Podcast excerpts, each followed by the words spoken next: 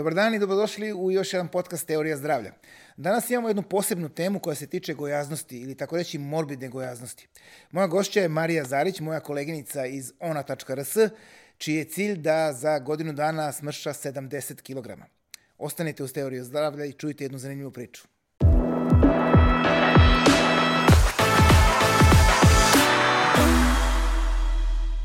Marija, dobar dan i dobrodošla u podcast Teorija zdravlja. Hvala Guto, bolje te našla. Evo, baš mi je drago što si došla u ovu emisiju da pričam, u kojoj pričamo uglavnom o zdravlju i o bavljanju fizičkom aktivnošću, jer tvoj projekat je zapravo projekat koji se tiče zdravlja.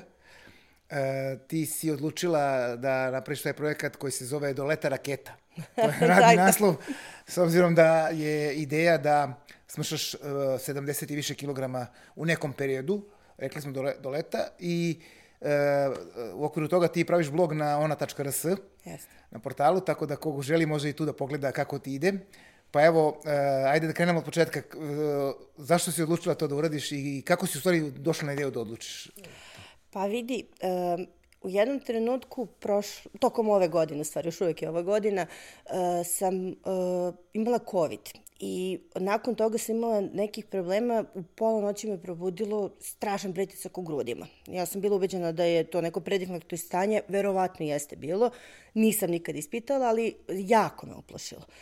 I ovaj, tada sam shvatila da mislim ja ne smem više da se igram sa svojim kilogramima koje sam zanemarila i krenula sam na dijetu.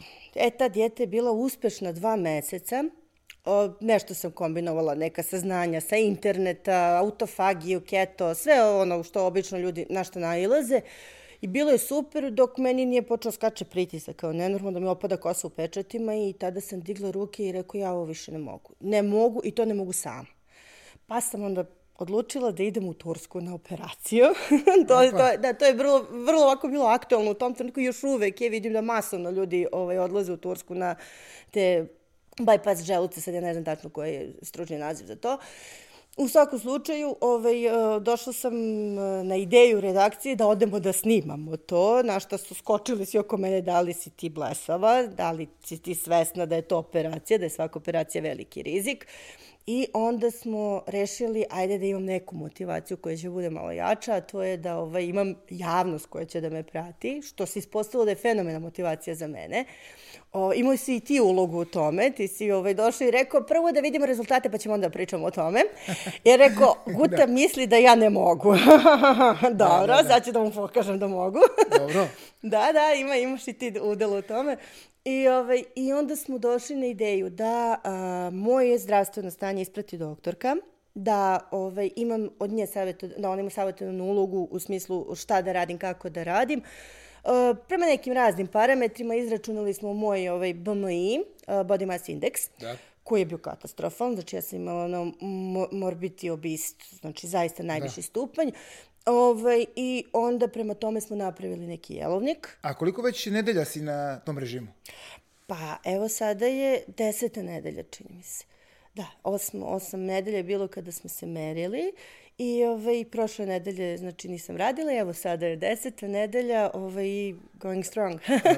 zadovoljna si rezultatima? Pa vidi ovako. Ovaj... Ja moram da kažem sa naše strane da se vidi. Vizual, da, da, danas se vidi mi napredak. ceo dan govore, još sam juče, još juče bila slava, pa sam ovaj, imala prvi put, prvi put, znači od, za sve ovo vreme od kako sam krenula na djetu, da sam ovaj, napravila mali ustupak i to je bilo vrlo malo crnog vina koje sam popila, inače sam spremila sama celu slavu, svaki zalogaj sam probala ispljunula u maramicu ovaj, dok nisam ono napravila savršenu večeru koju sam planirala.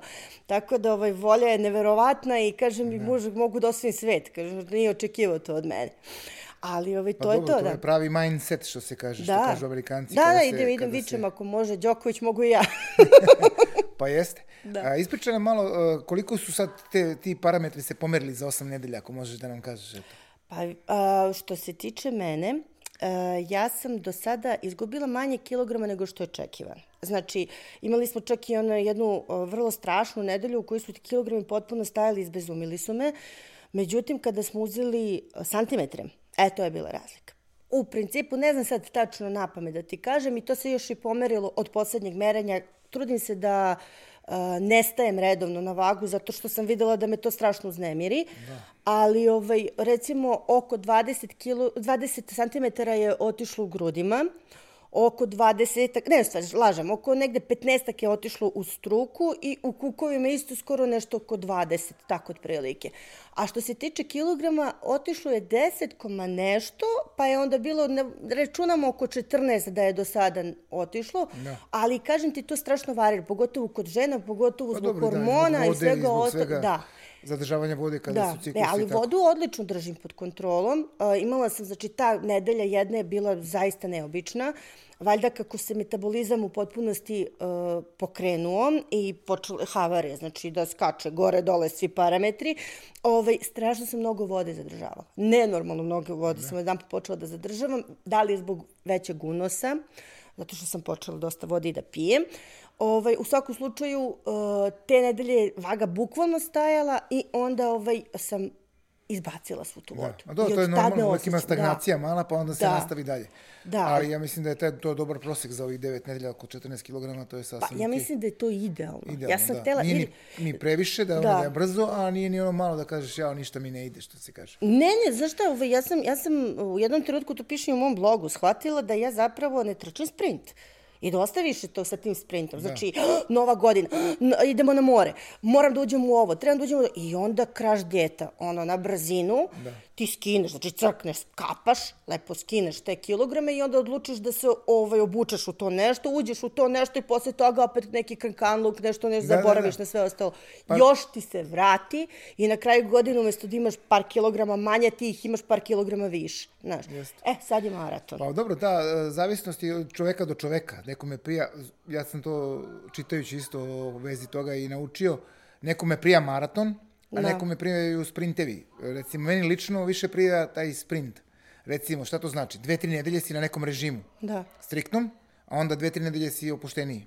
Mm -hmm, mm -hmm. I tako praviš te male pomake, da. jer mislim da kada sam god bio na nekom dugačkom režimu, ranije kad sam bio malo uh, teži. E, uvek mi je taj psihološki moment e, padanja bio naj, najtežki, na, na, najteži. Da. Ovako, kratko vreme, mu daš malo jači ovaj, jaču dijetu, da. pa onda drugo kratko vreme si normalno. Nisi, da. ne, ne da, prejedaš se, ali normalno se hraniš. Znaš šta, Znaš. vidi, recimo ja znam da sam ja sebe poremetila svojim životom van zemlje, Da. Živimo u Americi, znači tamo ono, hormonska hrana vlad, uberale, znači 30 godina, baš haos koliko, koliko je hormonska hrana i koliko ovaj, napravi... Da, ono, genetski modifikovan, misliš, u tom da, smislu? Da, u potpunosti. Da. I, ovaj, mislim, da li je normalno odem u prodavnicu pred uh, Thanksgiving i ono ko imaš ćurku za jednu osobu, da ćurke za 12 godina sve isti datum klanja, pa važi, mislim.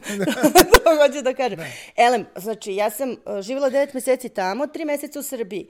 I za I tih 9 imala... meseci, jeste, i to je trajalo nekoliko godina u pubertetu, kasnom pubertetu, izlasku. I ja mislim da se se ja tada, jer ja primećujem i po sebi i dan danas, ja jednostavno preko leta nemam problem i onda taj problem kreće gradacija, znači do nove godine, od nove Tačno vreme kada sam ja ovaj, živala na određenoj hrani i kada nisam. I to je negde ostalo kodirano kod mene. Da, i... znači ti si, kažeš, od tineđerskih dana onda imala taj neki kao problem s kilogramima ili je to bilo e, i pa vidi, uh, ja kao tineđer, kao i svaki pošteni tineđer, jesam dobila neke kilograme, ali nisu bili tako strašni. Problem je bio što sam ja trenirala vaterpolo pre toga i ovaj, ne pre toga i za to vreme i onda sam se mnogo trošila. I da. kada sam prestala sa time, tu se javio zajedno i problem. E, onda sam imala brata koji je bio surovi rukometaš i koji bi znao mene, recimo, kad primeti imam neki kilogram više, da obuče u najlone, da mi stavi one uh, tegove i da mi izbaci napolje po dva sata da mu branim na go. Znači, to prosto bio surov prema meni. Vodio računa ono ko šta ću da jedem i to. Tako da, ja sam imala svaku tendenciju da budem krupna, ali to se nije otelo kontroli do pre par godina dok sam se zatvorila u redakciju kola. Mislim, ono, znači nema ono prevoz ili ne znam šta, plus dve trudnoće su odradile svoje, tako da je to, ono, izgubila sam. U da. Ti, ti me znaš od pre skoro 30 godina, Da, da. ono, jesam bila onako malo krupnija, ali da, to nije, bilo ovako, da, strašno, da. Ali dobro, sad se vraćaš, ideš polako, to je najvažnije. Da. Ovaj, e, kako psihološki podnosiš čitav proces? Evo, to me zanima, E, jer im- ipak je psiha najvažnija u Da, tome. pa vidiš po meni da sam prilično vedra. Da. Ono, i kad dođem u redakciju, baš sam onako i vesela i sve. Ove, nisam do sad, e, po prvi put, mogu da kažem, nisam imala nikakvu krizu.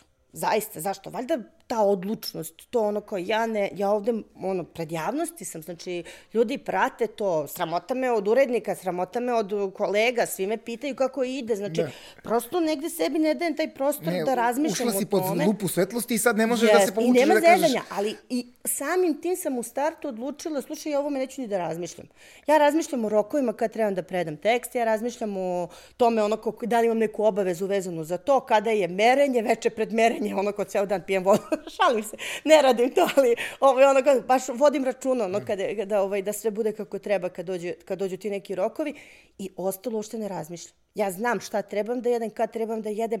Ja ne znam da sam jela, nisam ni registrovala, samo zato što sam na autopilotu. Tako da psihički bukvalno nikakav problem nema. E sad, s druge strane, mnogo radosti se rodilo iz toga. Mnogo radosti. Pre svega, moram da ti pokažem nešto. Evo, ovo će da te... Ovo će da te iznenadi. A ove pantalone ja nisam mogla da nosim jer su mi bile male, a sada ne mogu da ih nosim zato što su mi velike. I veoma ćeš da se iznenadiš. I to samo za devet nedelja. Dobro, deset, da Deset, budemo ajde pošteni. Ajoj. Pa vidi ovo koliko je, čoveče, stvarno ogromna razlika. Moram da priznam da m, sačuvaj ih pa možeš da ovaj, uđeš u jednu nogavicu kad bude bilo vreme, ono što se kaže. Možemo da, napravimo neki performans da ih spalim. Da, da, da, uđeš u jednu nogavicu i pokažeš ovaj, kako je to bilo. A, na šta sam teo te pitam? Sigurno, tokom svih ovih e, nedelja, se tvoj zdravstveni status isto popravio. E, da, to, to je strašno, da. Pričali smo malo pre, vjerojatno i body mass index je pao, Da. masnoće su pale i ove, Da. ove, Da, vidiš, i ove recimo, visceralne i da. ove druge. I e, zdravlje kostiju, to smo Da, da, da, to, to mi je jako, jako važno, baš sam htjela da, ono, da, da, da ti kažem oko toga dosta. A, prvo, što se tiče body mass indeksa, pre, znači dve nedelje je bilo merenje, ispostavilo se, ako ima sad ću da lupim, znači ne znam tačno, ali ako ima pet kategorija, ja sam bila u petoj kategoriji, meni je u tom trenutku merenja, znači u osme nedelji, falilo možda još desetak dana da uđem u srednju kategoriju. Znači, čitavu jednu kategoriju sam ja skinula za manje od dva meseca, plus što sam skinula 5,7 kg samo masti. Ja pričam samo masnoće, znači tu ne pričamo o, ne znam da li mi je kosa kraća ili, ili sam izgubila vodu ili ne znam šta. Ne, masnoće, znači precizno izračunato je bilo 5, koma nešto kilograma. Ja sam otišla kući i uzela, a, ono, poređala knjige od 5, koma nešto kilograma da vidim koliko je to. Da, da. Da vidim koliko je to. I koliko to nije normalno da čovjek se kreće tako, mislim, i da nosi to sve na sebi. Jeste, to je... Ovaj, Opterećenje. ali, da, ali ovaj, najbolja stvar od svega što se desilo, to je, uh, sad ću opet slagati jer ne znam tačno koji su parametri, ali recimo ako bi ja trebao, moje kosti trebalo da imaju neku vrednost 30 nečega, oni su imali neku jadnu vrednost 9 nečega, koja je verovatno posledica trudnoća. One su bile šuplje kao ptičje kosti. Ja čak nisam mogla da se vadim da su mi teške kosti, pa da zbog toga imam kilograma koliko Da, imam. da. Ovaj, a, za ovih devet nedelja, isključivo i samo ishranom, su te kosti se popele na 20 i nešto. To je taj neki indeks, da kažem. Nekog Ajde, kažemo, indeksa, sad ja ne indeksa znam tačno koji su, da, čvrstoća kostiju. ali je to drastično i ne samo što je drastično, znači zdravstveno, što se tiče parametara zdravstvenih, nego što ih ja osjećam. Da li mi veruješ da ja, evo, mene Drina, moja čerka, pita, mama, ti s nama nećeš da ideš napolje? Rekao, sine, ja kad god idem s vama napolje, ja stvarno volim da se igram sa svojim decom, ja padnem. Ja sam pre, ja sam letos, iznosili su me odavde jer sam pala, jer sam slomila, pa sećaš se, naletela si na mene kada sam, kada sam došla. Znači, ja, meni je tada Zbog lekar rekao, čoveče, ženo, ja radim na banjici kao ortoped, meni dolaze ljudi sa tom kilažom sa otvorenim prelomima, svati šta radiš sebi. Da. E, sa tim, sa tim takvim, znači, kostima, ja sam nosila nenormalnu kilažu, ja je nosim još uvek, ali moje kosti, evo sada dok sam dolazila u redakciju, hodam i fizički osjećam svoje butne kosti koliko su jače. Čvrst, čvrstinu, da. Osjećam Da, čvrstinu da, i da. osjećam potrebu da se bavim fizičkim aktivnostima zato što osjećam da sam jača. Sam fizički jača. I mislila sam to je obično neke vezane, veže za mišiće ili tako nešto. Međutim, ne, kod mene je to bukvalno, znači, reakcija na jačinu mojih kosti. Nema onih bolova s globovima, nema, osetila sam jednu trenutku kako mi se zubi krune. Znači, svašta nešto, samo isključivo ishranu. Još sam danas radila neki tekst a prema nekoj studiji su videli da zapravo uh, unošenje vitamina D u suplementima nema nikakav skoro uticaj na osteoporozu mm. i na, sva ta, na sve te parametre znači, koji su vezani. Pritom, a, jedna od tri a, žena u Americi pati od osteoporoze i valjda jedan od pet muškaraca. Sve oni iznad 50. Da. I kosti su užasan problem. I u toj studiji kažu, ljudi, hrana, hrana, tačno stoji tačno koliko ovaj, uh, trebaš da unosiš dnevno kalcijuma da bi zapravo tvoje kosti bile zdrave. Naravno, to, je, to se odnosi na zdrave ljude koji znači, trebaju da, da, da ne pričamo o nekim teškim bolestima. Da. Dobro, tu se dodaje i vežbanje, jer kažu da vežbanje sa opterećenjem jača, da. jača kosti takođe u da. poznim godinama. Znači, da. taj pritisak koje kosti trpe ih zapravo da. treba da, da, da jačaju. Da. E, ajde, što se tiče režima hrane, da. kako ti si to podnela i kako se organizuješ? Moraš sama da praviš ili možeš da kupiš negde pa, ono nešto, vidi, kako to? Ne, znaš kako, uh, najviše što možeš da kupiš, to je da kupiš eventualnu kesicu onih miksalata. Znači, to je najdalje što sam ja sebi uspela da olakšam.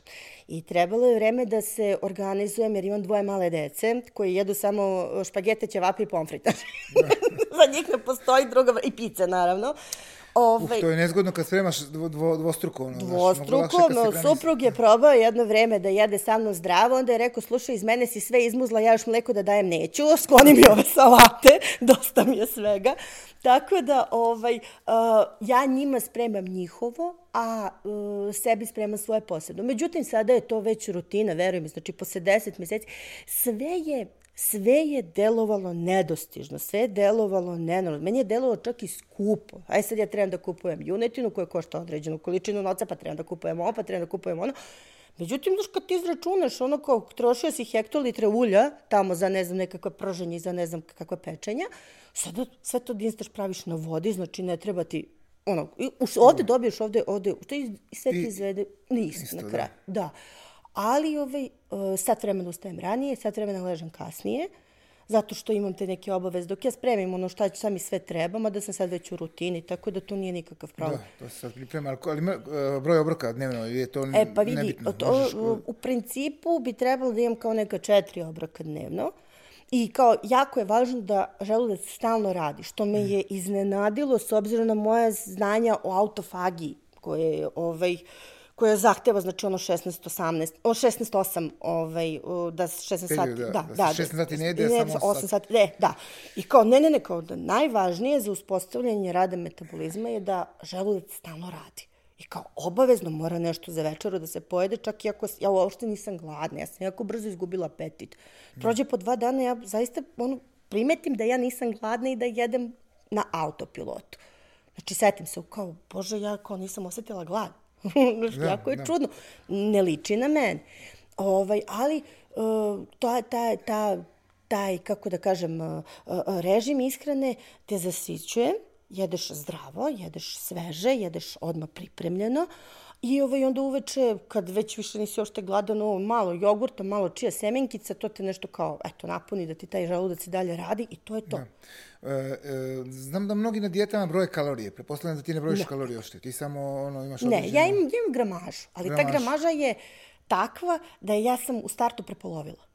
Znači, to je zaista nešto što ja prosto ono kao, ne mogu, ne, ne možeš da izdržiš da pojedeš toliko koliko ti je namenjeno, a zapravo je zdravo. Mene je najviše mi iznenadilo količina mlečnih proizvoda koje ja trebam da konzumiram, mislim zdravih, znači pričamo o jogurtu uh, koji ima one probiotike, da, da. sad ovaj, ono, ne govorim koja marka, ali ono, znači da bude baš probiotik jogurt.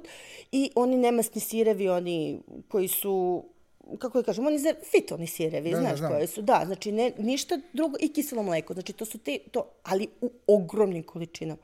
Baš zbog tih mojih šupljih kostiju i baš zbog toj neke ravnoteže da ti u stvari ne znaš da ti trebaš da unosiš da. trostruko više kalcijuma nego što je generalno što unosiš. Niko zna šta, mislim, šta sve tu prespoji u tom metabolizmu, da. razumeš, da se to nekako napravi. Početak, da. očekuje još, ne, još dosta nedelja dok dođeš do... Ili imaš neku idealnu kilažu koju želiš da dostigneš? Pa uh, vidi, ja nisam ni znala do, da do, moja idealna kilaža treba da bude 64 kg. Uh, mi smo krenuli od 136 kg, uh, sada smo negde oko 120, ali ovaj, mene je to iznenadilo, ja sam na svoju visinu mislila 171, da se to oduzme ono 100, pa kao imam 71 kg, jer ja sam imala periode kad sam imala 70 kg da sam ja izgledala prilično mršav. Da. Međutim, ne, ni tada nisam imala idealnu kilažu i ona kao treba da bude 64. Prema ovom tempu koji idemo, to je bi trebalo da se desi recimo u oktobru. Ali, zadnja tri meseca su ona ključni meseci, ona kada neće... U sledeće godine u oktobru? Da, da, da, da, da. Ovaj, ne, prvo je bilo kao ajde idemo do leta, prema tim nekim svim parametrima koji su trebali, međutim, e, ostavljamo prostor. ono kao, znaš, što je sigurno, sigurno, jer ti moji kilogrami, oni, oni u kaskadama opadaju i nikako, znači, kažem ti, zvučem po 7 do 10 dana, ono stoji, dođe mi da plačem, se obećam, znači, ja ne mogu više, šta se ovo dešava. Znam ne, samo da se... to prihvati normalno da. i nastavi da budeš da. na svom režimu, zato što to, ta, to je tako normalno. Mislim, da. ja sam prošao, evo da ti kažem, jedno 5-6 puta kroz sve to. Da. Ne tako veliku kilažu, ali recimo između 15 i 25 kilograma. Da. 5-6 puta sam skidao ono, kroz život. Da. Znaš, desi se ono, desi ugojiš se, pa, se 15 kilograma da. preko zime, vamo da. tamo, dve godinu, dve dana i onda isto krenem. I znaš... tako mi se desi, gledam i kao nikako, nikako i samo jedan op, ode. E, ali znaš šta, to što kažeš desi se, meni je to jako važna tema. Baš zbog toga što ono kao kako se to desi, kako sam ja došla da budem tu gde jesam. E pa to je, to je. Šta je to što čovek sebi uradi da sebe zaboravi, da se baci negde u neki zapećak sa, sa svim obavezama, da bude sebi zadnja, zadnja briga na svetu. Da. Ali to se zaista desi.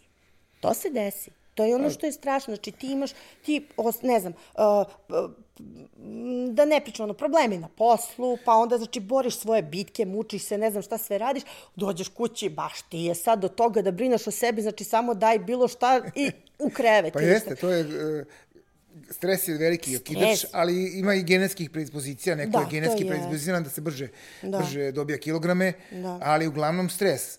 Uh, jer niko ko je po stresom nije rekao ja, o, ja bi sad pojeo čini u brokolija. Da, da, da. Daj McDonald's da pojedem. Da. Ili da. tako nešto što je... Da, ma samo, samo, samo da samo da umirim to. to. Tvoje, A to je, tvoje, ti si već na rezervi To je zbog toga što je da. hormon stresa kortizol. Da. On skače kod, kod, eh, kako se zove, kod stresa. Da. A najbolje se taj hormon spušta tako što podigneš insulin. Eto, pa da. Insulin ga spušta jer se da. oni biju za prevlast. Kortizol, uh, kako se zove, crpi uh, rezerve masti za da. energiju, da. a insulin stavlja uh, glukozu i sve ubacuje u ćelije. Da. I onda uh, ljudi koji su pod stresom konstantno imaju taj povišen kortizol, onda gledaju pojedu ili slatko ili da jedeš što, tako da kažem, junk food. Da, pa Zašto to... ta junk food koja je ono, puna transmasti šećera, podiže brzo insulin i tebi, tebi taj da. kortizol pada i ti se osjećaš onako smirenije, Kao, e, e ali to proizvodi da. du, druge probleme. Naravno. Na dužem nivou da. ovaj, to do, dovodi do problema zdravstvenih i, i estetskih kad pogledaš na kraju. Kad, znaš, ali pre svega zdravstvenih. Ma ne, zdravstveno. Estetski je nebitno, ali da. ako čovek zdravstveno nema kvalitet života, onda je to Ne, pa to što kažeš nebitno je estetski. Znači ja da nisam sa svojim suprugom 20 i nešto godina i da sad, da. ne znam, trebam da privučem negde nekoga, ja bih možda i razmišljala o tome. Ali prosto to mi nije bilo, znači, negde Ma, prioritet. Tebi je da, zdravstveni da, da, problem bio... Bukvalno. Da. Bukvalno, plus znači dve trudnoće i to ne trudnoće da sam se ja za vreme trudnoća gojila, ja sam ja održavala isto kilaž, znači kako je trudnoća sa bebom rasla, tako mhm. -huh. sam ja ostajala na istoj kilaži zbog proteinske ishrane. Imala sam odličnu doktorku koja me je vodila i vodili smo računa, znači o ishrani svih devet meseci, ali posle toga kad dođe period dojenja, me unakazio, baš zbog toga što sam ja imala problem sa, sa mlekom, ne znam zašto, i dan danas mi ljudi govore kako je to moguće, rekao moguće, ne znam zašto, ali sam nenormalno mnogo korist, uh, uh, kalorijski unosila, znači, ne znam, uh, žitarice, uh, onda je bilo pivo, sećam se, onda bozu, majko moja, koliko sam ja hektolitara boze popila, mislim, a to je toliko kalorijski, to je da. bukvalno posle svake trudnoće za par meseci kad trebam da spuštam kilažu, ja sam je dizala. I onda se ono zabetonira i onda počneš da se brineš o detetu i ćao. I ćao, da. E, pitao bih te još nešto samo za kraj. Da, da li si možda uh, pratila analize krvi uh, tokom ovog ovih e, ili vidi, da li to uključuje uopšte tu? Ja sam, da, očekivala sam katastrofalne rezultate, međutim rezultati su mi fenomenalni. Ja sam jako da. zdrava. Inače, da. počela sam jako zdravo, znači nikakvi holesteroli, nikakvi trigliceridi, Vidiš. nikakve masti, ništa. Ja, prosto smo svi bili ono šta je ovo, znači kako je moguće. Ali, e, jedna stvar, pre, uh, ranije kada sam išla na, na uh, pregled, onaj sistematski, znači pa kada ti gledaju jetruce, sve ostalo, uh, iznenadili su se strašno jer su očekivali da moja jetra bude nenormalno masna, međutim moja jetra je strašno čista, od uvek je bila čista. Ali ja imam ono kure neke koje radim na svoju ruku, s vremena na vreme čišćenje, to neke jetre, izbacivanje, znači svih tih Toksina, nečistoća, da. da i tih toksina. I ja sam nekako se tako i provukla da ostanem zdrava, zahvaljujući tom zdravlju te jetre o kojoj sam jedino brinula. Ovo, tako da nemam nikakvih problema. To je odlično, to je super da ne moraš i o tome još da brineš, ali u svakom slučaju da. sad samo ostaje taj e, estetsko, estetski ono što I znaš, zna, i, i, i, i, i emotivni jedan moment. Emotivni, da. To je to ono što sam rekla kad mene Drina pita mama što ti ne ideš na, s nama napolje. A ove, bukvalno sam mi znači rekla, mama sledeće godine s tobom vozi rolere na Adi. Znači, vozim rolere na Nadi, ja i suprug smo počeli se zabavljati tako smo vozili bajsi rolere do iznemoglosti. Ove, Eto, I to sam prestala. Da. Da, da zetetom voziš rolere na Adi. Da, da to, to. i to je to. Znači, to ima onako zacrtno kao jednu mentalnu sliku prema kojoj idem i uopšte nema, znači, skretanje levo ni desno. Odlično. Marija, hvala ti što si sa nama podelila u priču. Bilo mi je drago. E, ja još čekujem ponovo da ponovimo za šest meseci. Kada... Da spalimo one farmerke. Da, da, da, ćemo, da. Tako da kad budeš ponovo ovde, onda ćemo pričati šta se sve dešavalo u, pred, u tom periodu uh, od novih nekoliko nedelja, da kažemo. Možda A, jedva čekam. jedva čekam. Hvala tebi puno.